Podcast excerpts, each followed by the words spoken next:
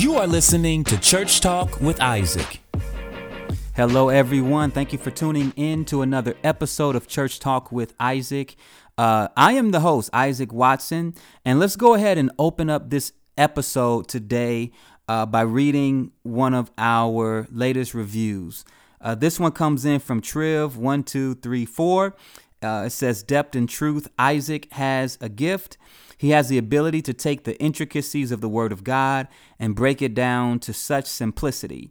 He is well versed in Scripture, and you can tell that he releases from a pure stream. Please subscribe. You won't regret it. Thank you so much for that, Triv. I know Triv personally. She is uh, a sweetheart. She's an amazing psalmist, songwriter, creative entrepreneur.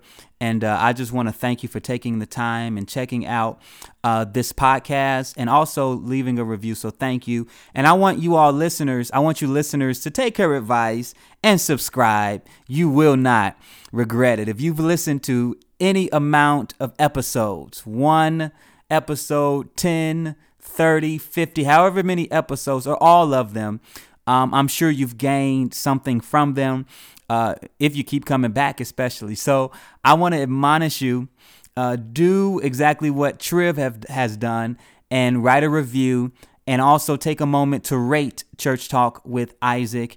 Um, you can rate it. There should be, especially if you are an Apple user, you should see there where there are five stars that you can rate Church Talk with Isaac. Uh, so go ahead and take a moment and do that.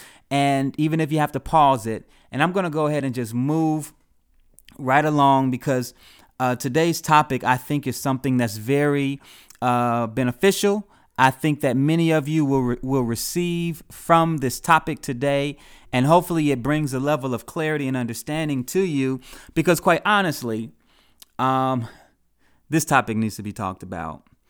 I want to actually talk out of. I want my thought to come out of a, a, a verse of scripture today uh, and I want to actually talk out of First Corinthians 7, verse 9, and then I'm going to share my thoughts on this and, and also what I believe the culture of the church has made this verse to mean and represent and hopefully we can we can come to a common ground.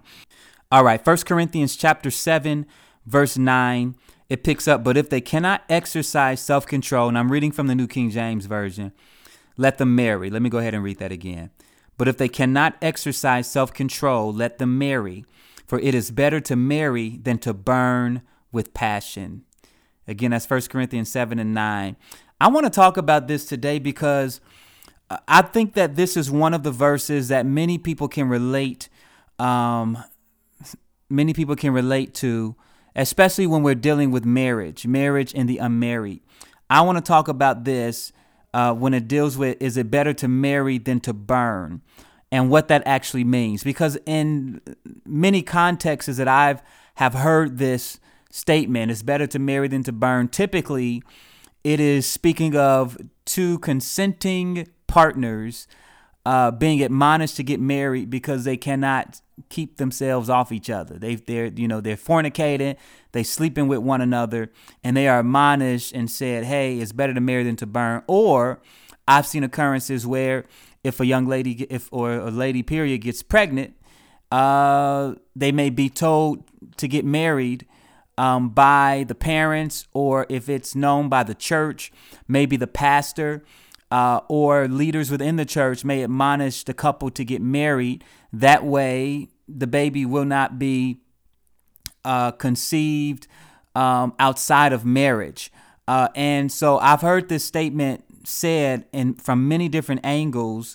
Um, but the only issue with that is, and I'm going to say this, and some people may agree, some people may disagree, but ev- marriage is not for everyone. Marriage is not for everyone. So marriage is not for everyone. That means we have to go back and we have to take a second look at these words by the apostle Paul and we have to begin to dissect it and we have to begin to understand what Paul is talking about. Now, notice that it doesn't say that it's better to marry than to fornicate. It doesn't even say it's better to marry uh, than to live in sin. It says it's better to marry than to burn and in some instances, it says to burn with passion. Now, this is what I want to do. I want to I want to look at this verse. I want to look at a couple different things out of this verse and I want to try to give you all some language to it. All right? Verse 9 again it says, "But if they cannot exercise self-control." Now, this is what I want to say. The topic of this conversation that Paul is having with the Corinthian church is not about simply fornication. The issue that Paul is dealing with is a matter of self-control. It's two different things. I'm going to tell you how it's two different things. Let me let me give you a more in-depth understanding of this word self-control. In the in the Greek, that word control uh, or self-control, it can relate to dominion, strength, power, um, or it can it can represent um, uh, uh, being able to master from within. All right. So self control literally means exercising dominion from within. This is from the Greek, exercising dominion from within. So what Paul is saying is that Paul is saying that if you cannot exercise dominion from within, if you cannot exercise strength from within, if you have not mastered your inner desires, which are actually necessary in order to remain unmarried, it's better to marry than to burn. Now, I think this is important, you all, as we as we talk a little further into this. I think this is important because one of the things that we have to understand is that Paul's thought doesn't begin at, at, at this particular verse. You actually have to go to verse 1. But what I'm going to do is I'm going to look at verse 7. And this is what Paul says in opening up this, this thought. He, he says, For I wish that all men were even as I myself. But each one has his own gift from God, one in this manner and another in that. Verse 8. But I say to the unmarried and to the widows, it is not good for them. Uh, it is it is good for them if they remain even as I am. But if they cannot exercise self-control, let them let them marry, for it's better to marry than to burn with passion. What Paul is actually saying here is that being married is a gift. But then in the, at, at the same time, he's also saying that being unmarried is a gift. They both are considered gifts. And Paul says that one has a gift in this manner and another has a gift in that manner, which means this. I believe that when Paul is dealing with a gift, what he's referring to are capacities, he's referring to uh, um, design, he's referring to purpose, he's referring to grace. In other words, it takes a grace to be married. Everyone may not have that grace. And let me let me let me say on the opposite end. It takes a grace to be unmarried. And everybody does not have that grace. But the fact of the matter is whether you you you you marry or whether you do not marry, that is something that is given solely to you to determine whether or not it is something that you are graced for because marriage is not something that God places on anyone. Marriage is a choice. Marriage is a choice. So Paul says, Look, I wish that you all would remain even as I am. I'm an unmarried man, and I'm able to give myself entirely to the gospel, entirely to my calling, because I'm not married. Now, um, if you cannot exemplify a sense of self control, maybe you're not called to do what I'm called to do. Maybe you don't have the same grace that I have the grace for. Now, I want to I want to further solidify the idea that marriage is not for everyone. Let's look at Jesus' words. Matthew Matthew chapter 19 um, verses 10 through 12. Verse 10 it says, "His disciples said to him, if such is the case of a man with his wife, it is better not to marry." Let me give you some context. If you if if you begin to uh, open up in Matthew chapter 19, this story opens up where the where the Pharisees and those of the the uh, the Jewish uh, background, they begin to, uh, to question Jesus in a sense, trying to corner him, and they ask him, um, "Is it lawful for a man to divorce his wife for any reason?" And he said, "If if if this is the case, then why did Moses permit?" Men to divorce their wives. So Jesus came and he began to deal with the with with with the history of creation. uh, the history of, of, of Jewish thought and the Jewish line. And he says this was not something from the beginning that God desired. God never desired for, for divorce to be the case. He said this was always God's desire. For this cause, a man shall leave his father and mother and be joined to his wife, and the two shall become one flesh. And then Jesus adds, this isn't in Matt, this isn't not uh, what we see in, in, in Genesis. Jesus actually adds this part. He says, For what has joined together, let no man tear apart. And then he began to deal with sexual immorality. If, if, if, any man divorces his wife for any reason except sexual immorality, he commits adultery, so forth and so on. And after he gets done with his discourse, his disciples asked him, they pretty much said, Man, Jesus, if all of this stuff is true, is if, if what you're saying is true, then man, it's better. It's better for a man not to marry. If such is the case, verse 10 if such is the case of a man with his wife, it's better not to marry. Now, I want you to notice what Jesus does. Jesus does not rebuttal them. He doesn't say, you know what? You're right. You know what? You're wrong. This is what Jesus does. In verse 11, it says, But he said to them, All cannot accept this saying, but only those to whom it has been given. For there are eunuchs who were born thus from their mother's womb, and there are eunuchs who were made eunuchs by men, and there are eunuchs who have made themselves eunuchs for the kingdom of heaven's sake.